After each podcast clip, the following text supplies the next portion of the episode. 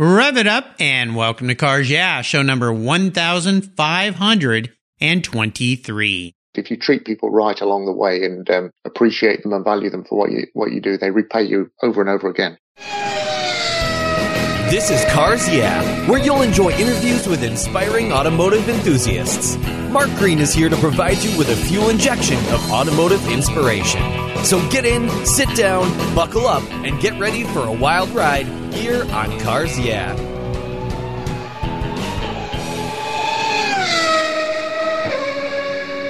Hello, inspiring automotive enthusiasts, and welcome to Cars Yeah. I'm revved up and very excited to introduce you today a very special guest calling in from across the pond in the United Kingdom, John Saltonstall. John Saltonstall grew up near Donington Park, where he witnessed his first motor race at the young age of 12 after winning tickets in a local newspaper competition. Already fascinated by the sport and its history, he obsessively pursued his interest while following a career in banking. His admiration for the great racer Niki Lauda led him to embark on writing his first book titled Niki Lauda, His Competition History. And after nine years in 2019, he completed it only a matter of weeks before we lost that great racer. The book covers Niki Lauda's career that spans 16 seasons, 18 years, competing in a very wide variety of cars and categories. It's over 374 pages with over 500 delicious photographs, many of which have not been published before. This book is a remarkable visual history of his racing career. And guess what? One lucky subscriber here at Cars Yeah is going to win a copy of this book. Compliments the publisher and John. So we thank them for that. Just go to the Cars Yeah website, click on the free book button. I'll send you my free filler up book and your name will be in the hat to win a copy. I've got my copy and I'll tell you, this thing is really cool. We'll be back in a minute to talk with John, but first, a valuable word from our valuable sponsors that make Cars Yeah possible. We'll be right back. Hey, Cars Yeah, I'm a huge fan of Covercraft. I've protected my vehicles with their products for decades. Want to keep your vehicle's interior looking new? It's easy with Covercraft seat covers. They'll protect your seats from the daily abuse of pets, children, weekend adventures, and even those everyday spills. It's a fast, easy, and inexpensive way to keep your vehicle looking new. All Covercraft seat covers are easy on, easy off design that are machine washable. You can choose from many fabric options, colors, and accessories, all designed and carefully sewn for your special vehicles. Their seat gloves are semi-custom fit for cars and trucks, and their seat savers, a favorite of mine, are custom tailored to fit your seats like a glove. Work truck seat covers are tough, durable denim weight fabric. It's like putting a pair of rugged jeans on your truck's seats. Want to stay warm? Covercraft also offers seat heaters. Covercraft is the right choice. Learn more today at covercraft.com and tell them Mark at Cars Yeah sent you. That's covercraft.com. Are you a Cars Yeah subscriber? If you're not, go to carsyeah.com, click on the free book button, and I'll send you my free filler up book. It's a very cool book I created of fuel filler fun, some very cool imagery, and great quotes from past guests here on Cars Yeah. Plus, you'll get my weekly email follow up and my weekly blog. Just go to carsyeah.com, click on the free book button, and I'll send it to you right away. Thanks for subscribing. All right, John, we are back. Are you buckled up and ready for a fun ride? I am indeed, Mark. Thanks very much for taking the time to talk to me. Oh, absolutely. This is fantastic. You know, I love Niki Lauda. I love Formula One racing. I love Ferrari. I mean, all these things came together and I got so excited when your, your very kind publisher sent me a copy of this book. I always start by asking my guests a question of telling us a little bit about yourself that most people don't know. But before I do that, I'm going to ask you, what's something that you uncovered when you were writing this book about Niki Lauda that really surprised you? Something that you didn't know about the racer? I was constantly finding there were little bits of races that he did that he doesn't even talk about himself. That kind of surprised me more than anything. The, the one that probably surprised me the most was that his, um, his very first race that he did in a single seater car, he had been pestering a chap called Kurt Bergmann, who uh, ran a Formula V team over uh, over in Austria. He, up until this point, Niki had been racing on hill climbs and uh, on airfields in saloon cars, and he'd been trying to get himself a driving the single seater. And eventually, Kurt Bergmann relented and said, "Yes, I'll, you, can, you can have a go, but uh, it's not it's not local. This um, drive is going to be at a place called Keimola, which is in Finland." Um, and the reason that Niki got the got the chance to drive was that the the chap who drove the the race car transporter was on holiday. So Bergmann said to him, "You can you can have a race if you drive the transporter up to Keimola and bring it back in one piece. If you do that, you can have a drive." So that's exactly what happened. Niki drove a drove a three car uh, transporter, dra- towing a trailer from uh, from Vienna to uh, to Helsinki, which included crossing the Baltic on a, a ferry. A ferry? Oh wow! Absolutely, did very well in the race. Uh, came fourth. You know, didn't make any mistakes. Didn't crash the thing, and brought it all back in one piece. But the thing that was bizarre about that, you know, his first race in a single seater, he doesn't talk about it in his own autobiography. He doesn't mention it. He he draws no attention to it at all. It's almost like he's completely ignoring it. And there's about 14 races that he ignores in his autobiography. So in, in, in terms of surprise, yeah, that was pretty surprising. Yeah, that's very cool to uncover that. You know, that must have raised your eyebrow a bit. How about something that most people don't know about you, John? Well, for a long while, nobody knew I was writing this. Uh, you know, my, yeah. my, my, my, day job is I, I, work for a bank, and um, it came as quite a surprise when people saw saw this published. Most of the people who know me in the motorsport world don't know that I spend another part of my life uh, playing uh, rhythm guitar in a, in a in a big band. Different dimensions in my life in different boxes. Yeah, very cool. I love it. Well, let's start with a success quote or a mantra, some kind of saying that's important in your life. Uh, it's a nice way to get the inspirational tires turning here on cars. Yeah. So, John, grab the wheel. Uh, one of the first things that was said to me when I first uh, first started work was uh, somebody said to me, "Be good to the people you meet on the way up because you'll probably meet them back at, uh, on the way back down." On the again. way down, yeah. and uh, it stands you in good stead, not necessarily in terms of being the guy who's going to go back down again, but more from the point of view of it's the everyday guys that keep everything moving, isn't it? It's not necessarily the leaders that that make the achievements. It's it's the guys who are doing the graft, and I've tried to live with that in both my professional life and in, in the life of researching this. That if you treat people right along the way and um, appreciate them and value them for what you what you do, they repay you over and over again.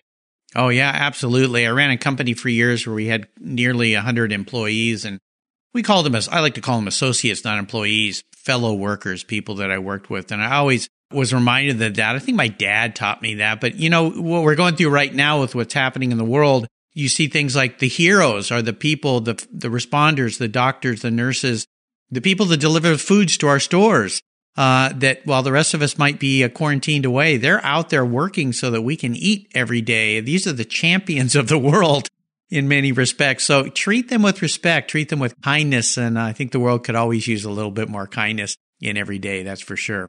Yeah, there's a there's a saying that's going around at the moment, isn't it? That in a world where you can be anything, be kind. Absolutely.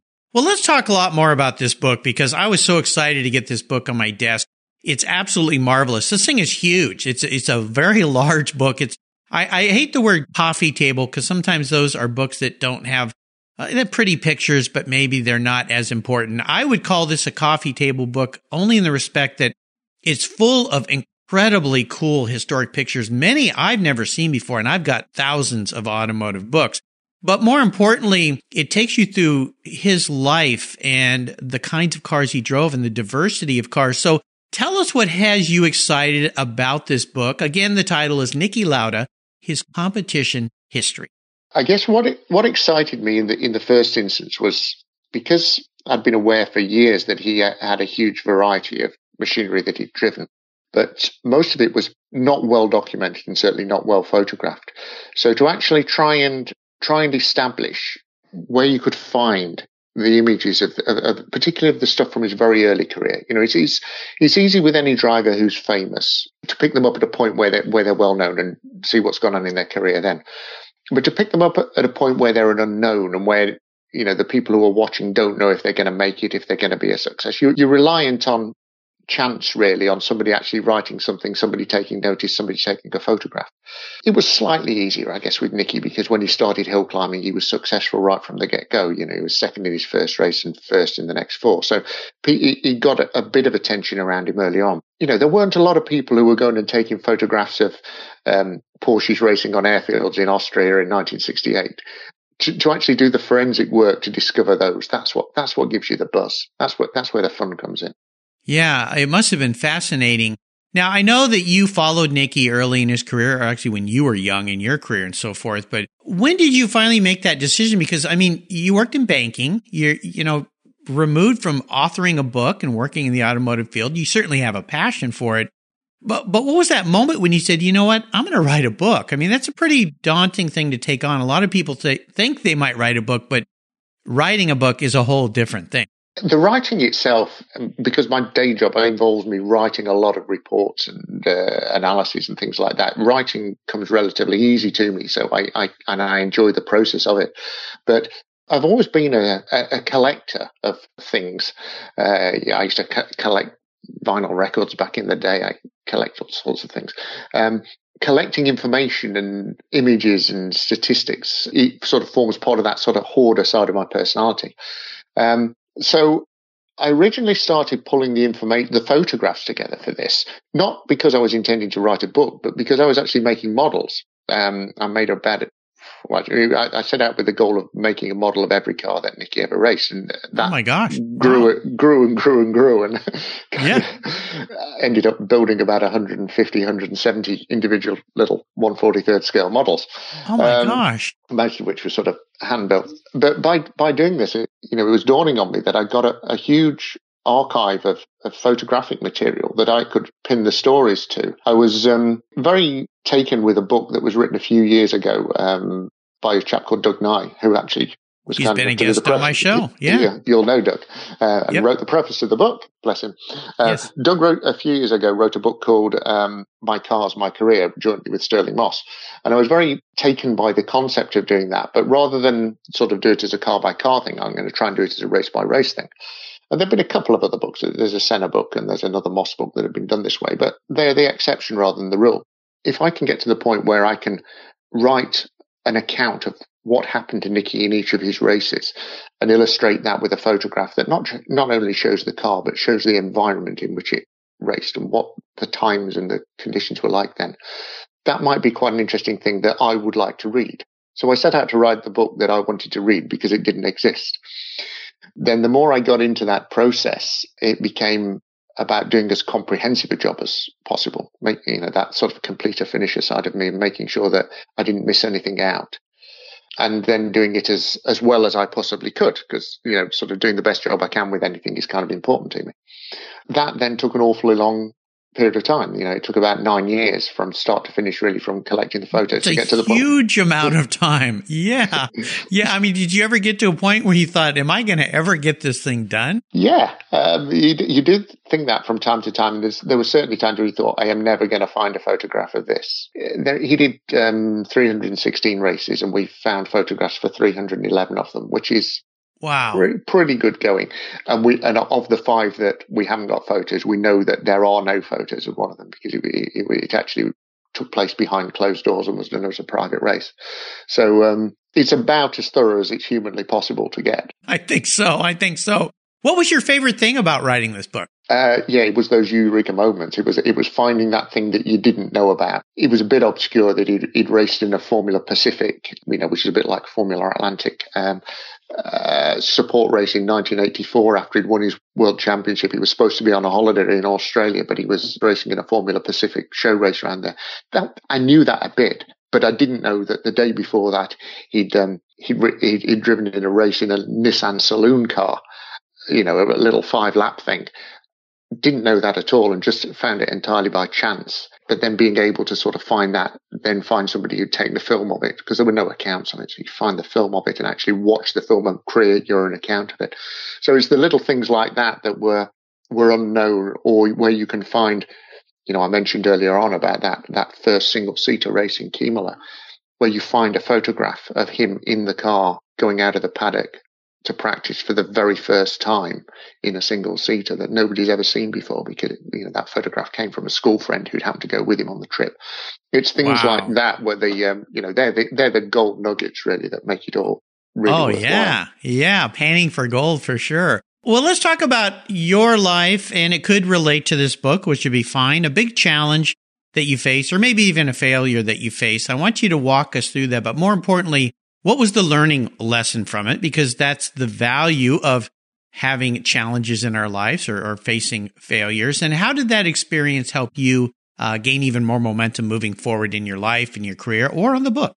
Yeah, it's a really good question, isn't it? Because I guess we all, you know, we all learn more from the things that we get wrong than we do from the things that we get right. It's something that's been, you know, I, have been pondering since, uh, you know, since we since we originally spoke about doing this and thinking, what have, what have I got wrong? What you know, what have I got yeah. wrong? And I, I, suppose in many ways, part of the learning in my in my, in my career has been more around because as a banker, I'm a lending banker, so I, I lend money to commercial businesses to to help them to grow and develop. And these days, I, I all of that is done towards healthcare businesses.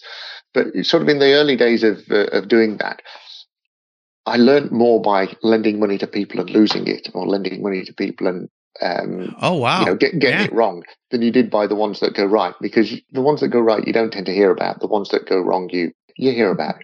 You know, we're yeah. not talking. We're not. You know, you're not talking stupid amounts of money, but you t- you take it quite personally when you do something like that. It's the company's money, and if you get it wrong, you you kind of take it pretty seriously, and you you, well, of course. you become quite forensically uh, go back and think, okay, how could I have done that differently? Yeah, you know, I'll tell you, um, I found a quote by Niki Lauda. You may have uncovered this. And this is what he said about that subject. He said, From success, you learn absolutely nothing. From failure and setback, conclusions can be drawn. That goes for your private life as well as your career. Interesting quote from him. I'm not sure I agree that the, you don't learn from success because you learn how to do things successfully. But I think he's, he's sharing the fact or the concept of what I'm trying to get to here that these challenges we face and failures teach us valuable lessons. And many times, like with you, and I've loaned money to say friends that I thought I was going to get back. I never got it back. I've learned a new rule that when a friend asks for money, I need to decide, am I willing to give this to him or have to say no? Uh, because too many times I don't ever see it again. So all you listeners don't call me for money because I'm going to tell you no. Okay. But, uh, but, um, yeah, I mean, is that what you, uh, do you like that quote from Niki? Have you heard that before from him? He had a very pragmatic approach to life, did Niki? And he was very um, analytical about how, what was within his control and what wasn't. And he could accept things that were, he could accept a mistake that he had made if he understood why he had made it. One of the biggest things that uh, I think that made it possible for him to come back from his accident was that he'd he knew immediately that the crash wasn't his fault. It was because of a car breakage. Now he said later that if he thought he'd crashed because he made a mistake and had done something wrong, it might have really informed his decision about whether he came back. But because he knew it was due to a car failure that was not his problem, he could compartmentalize that. And then he could quite easily go back into the environment that had practically killed him because it knew it wasn't his fault. And he accepted the risk that, you know, a breakage on the car could kill him. I don't think he could accept the risk that he could kill himself by making a mistake. Right. You know, I understand that. I raced vintage cars and I had an incident where a wheel nut was not tightened. It wasn't one that I was doing. It was someone helping me. Uh, I learned a good lesson there. Always check, check. your own torques.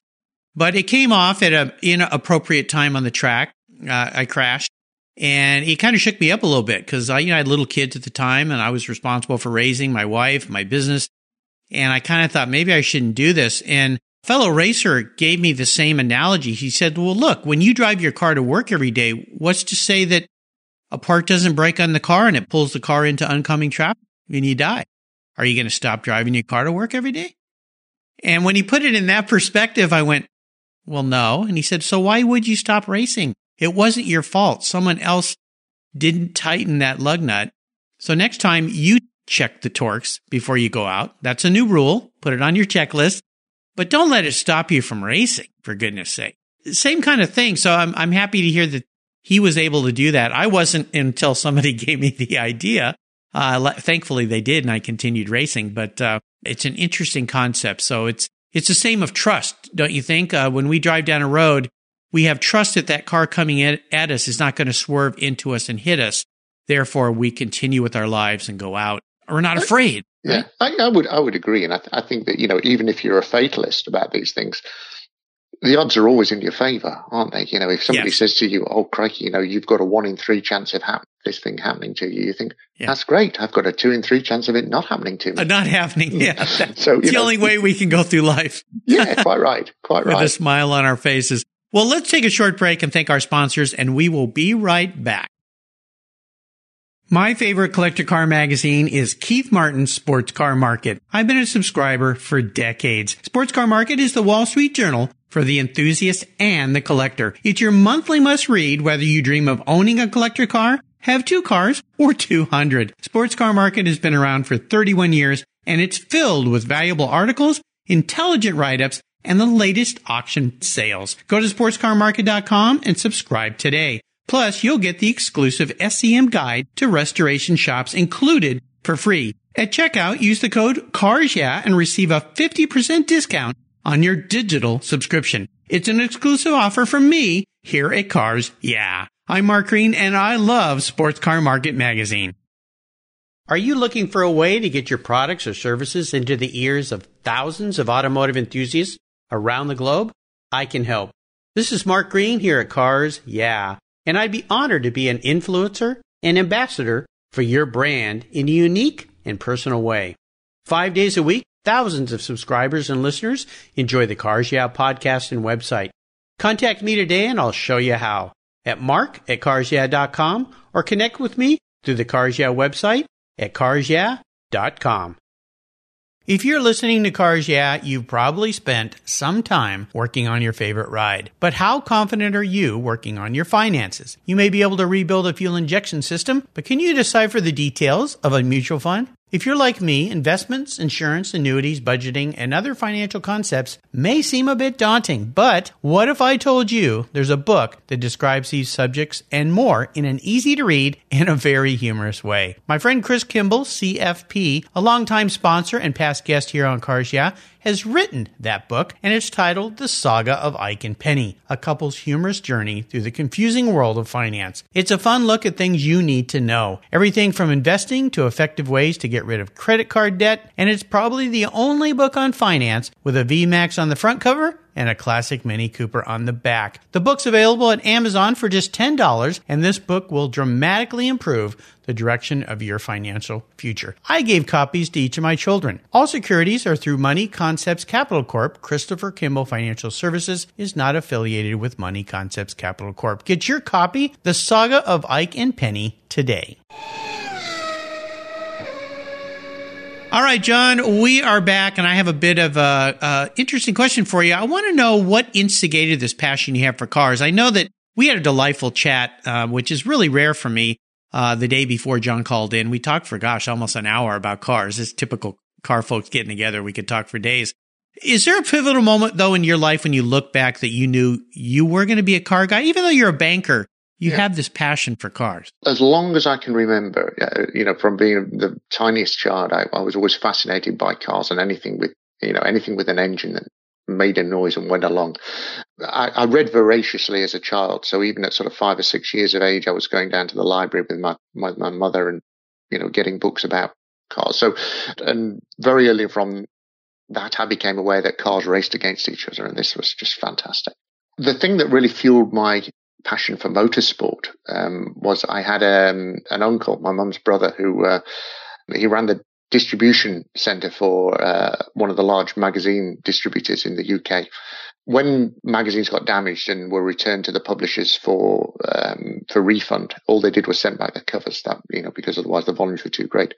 Um, so what uh, what my uncle used to do was he'd, he'd tear the cover off uh, off a magazine called Autosport, uh, send the cover back to the publishers, and give me the inside of the magazine. Give you the inside that was going to go in the trash can. Yeah, absolutely right. So I so from a very early age, I was I was able to immerse myself in reading Autosport every week, which was just full of stories and pictures. It was mainly, it was like a, you've probably seen it, it's a, black and white publication, but, but the, in the middle of it, it always used to have a lovely glossy center spread on it.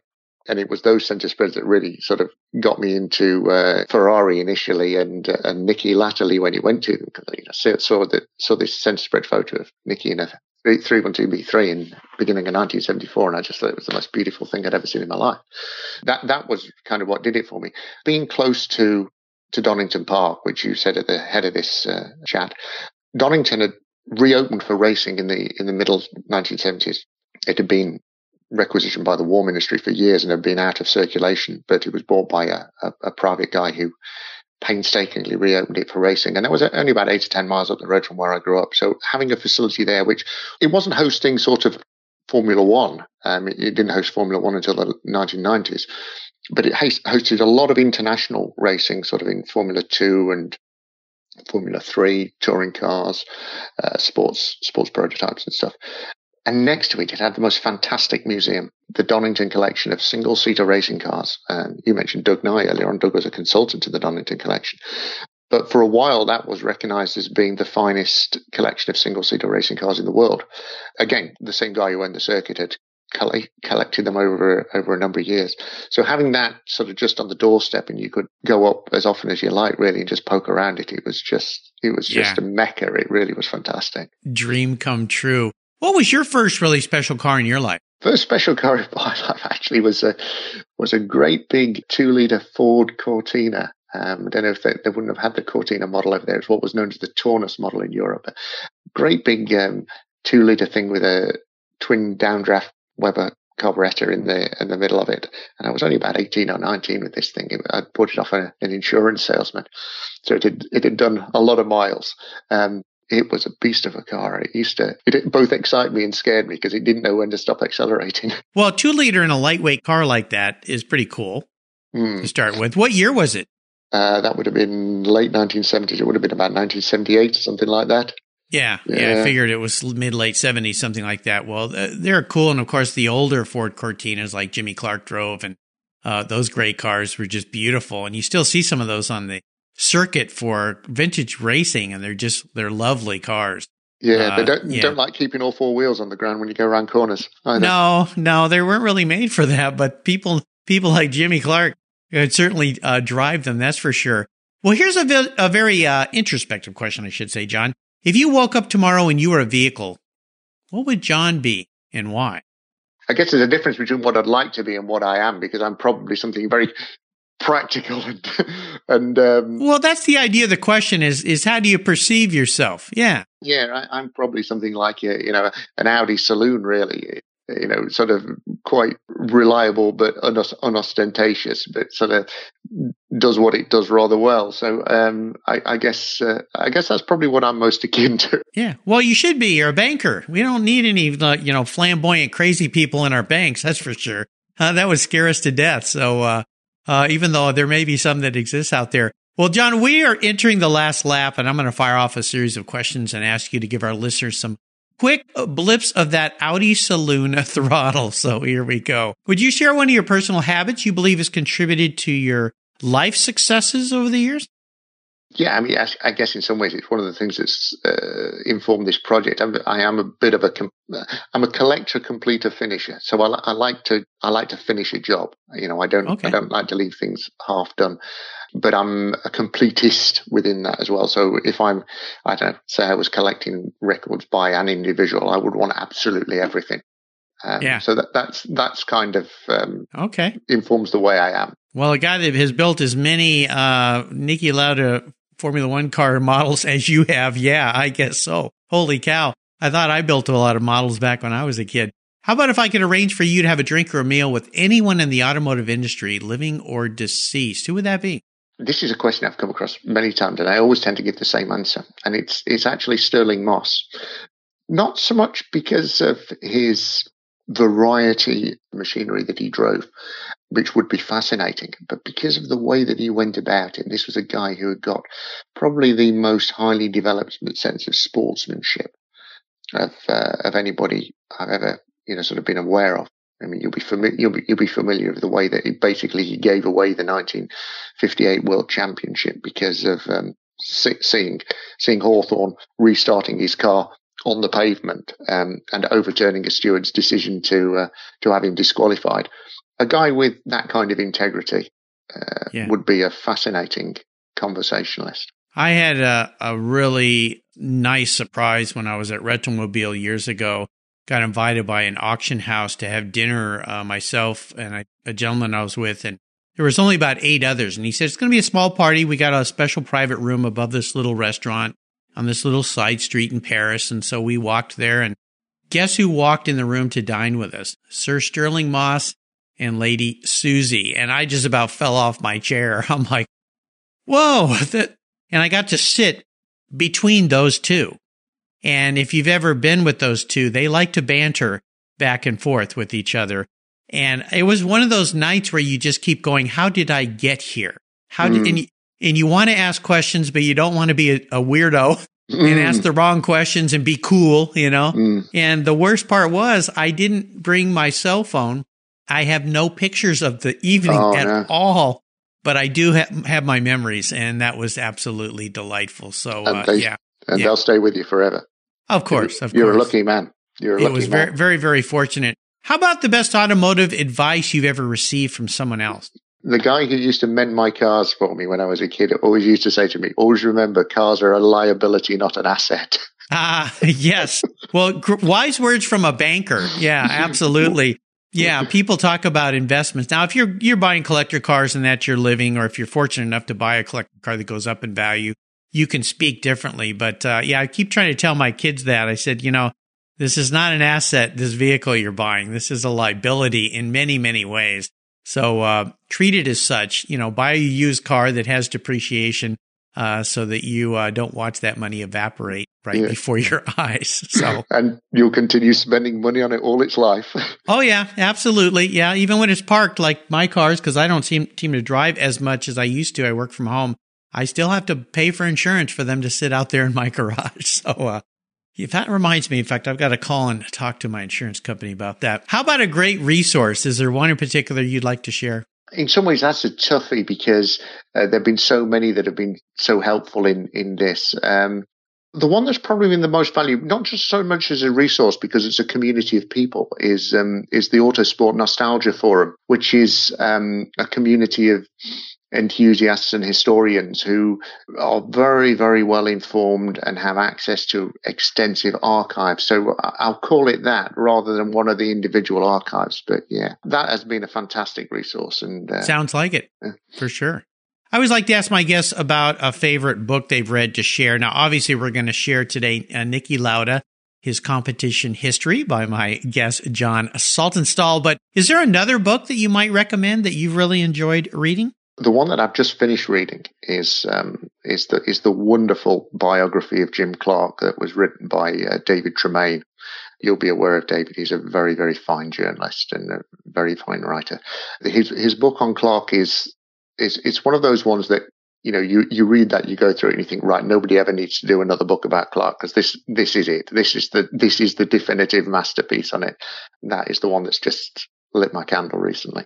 Absolutely. Great. Well, I'll make sure that we put all these resources on John's very own Cars Yeah show notes page. Just go to carsyeah.com, type in the search bar John, J O N.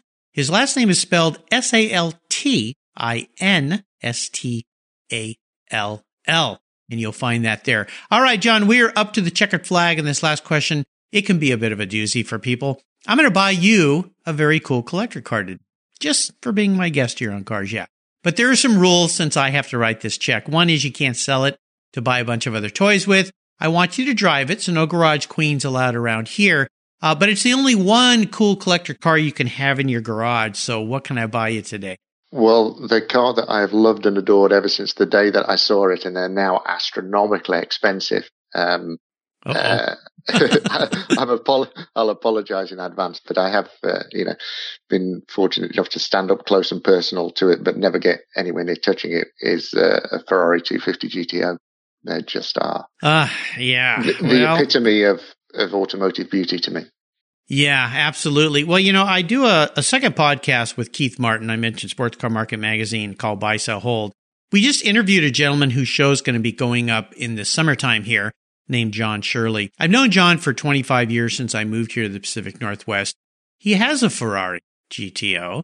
I've gotten to get a ride in that car, uh, sat in that car, spent many hours around that car, photographing it, playing with it, and all that kind of stuff. So I know he won't let it go though and he doesn't probably need the money, so I'm gonna have to go find one somewhere else. But what's curious about the car uh, is it's white, which I think it's the only white GTO that exists right now. Um, it was one of the, I think it was a car, it was that color back originally, or maybe John likes real true history into his cars. But the great thing about John Shirley is he drives his cars. He uses, and that car's been all over the world. It's been in Concours events. It's been on roads all over the world.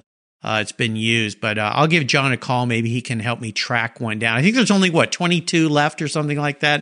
Not 20, many. not many. I had the the incredible joy of being at Laguna Seca the year that Ferrari was the marque, and I watched 22, 23 GTOs race together on the track, and it was a sight that it was almost well, it was surreal. It was just like oh my gosh, all these GTOs going around the track for 15, 20 laps, whatever they did. You didn't want it to ever end. It was just so marvelous. But well, you picked like the most expensive car on the planet, so Yeah, it, it, They- it wasn't. It wasn't intentional. I mean, it, on, on my shelf up behind me here, I've got a uh-huh. a, a lovely CMC 118th model of uh, of one. Oh, yeah. loo- looking at me right now. I've But, got uh, that same model. Yeah, the CMC they, they make some great models. That company, that's for sure. Very cool. Well, John, you've taken us on a wonderful ride today. Uh, taking us on a ride into Niki Lauda's life. Must have been a joy writing this book. Congratulations to write a book of this caliber for your first book. Uh, my hat's off to you, sir. I mean, Why, you did you. an absolutely marvelous job. Could you offer us one little parting piece of wisdom or guidance before you rip off into the sunset in your very own Ferrari 250 GTO? Of the very small size. Yeah, my my last boss had a had a mantra that he used to live live by, uh, which I think was a good way of uh, dealing with the little trip ups that life gives you from time to time. And he always used to say, "Form is temporary, class is permanent." And I thought that was a nice way of approaching it. I like that. That's the first time I've heard that quote. That's very good. I'm definitely going to write that down. Well, again, listeners, you can get your own copy of this. I'll make sure I put a link to it on John's show notes page. If you would like to win a copy, if you're going to be one of the lucky people, go to carsyeah.com, type in or click on the free book button on my website. Your name will go into the hat and we'll be giving a copy away compliment to John and his publishers. John, thanks for being so generous today with your time, your expertise, and for sharing your life with us today. This has been a delight. Until you and I talk again, my friend, I'll see you down the road. Thanks, Mark. It's been a pleasure. You're welcome. Hey, Cars Yeah listeners, this is Mark Green. If you love the Cars Yeah podcast, I have something new for you. I've teamed up with Keith Martin, a collector car market expert and the editor of Sports Car Market Magazine to create the Buy, Sell, Hold podcast. Buy, Sell, Hold is the essence of collecting. Together, we take you on an educational ride into the collector car market, talking with industry experts, helping you navigate your collector car journey so you know when to buy, sell, hold. We talk with seasoned experts who buy, sell, and hold investment vehicles, and they'll share their insider secrets on how they make their buying decisions when it comes to making these important investments. You'll find the Buy, Sell, Hold podcast on the Cars Yeah website, on the Sports Car Market website, and if you're a podcast app subscriber to Cars Yeah, Buy, Sell, Hold will come right to your mobile device, just like the Cars Yeah podcast automatically. Join Keith Martin and me on a great new venture on the Buy, Sell, Hold podcast today. Thank you so much for joining us on today's ride here at Cars Yeah. Drive on over to carsyeah.com to find show notes and inspiring automotive fun. Download your free copy of Filler Up, a fun book filled with gorgeous photographs of fuel filler fun, including quotes from more inspiring automotive enthusiasts. Download your copy today, and we'll see you next time on Cars Yeah.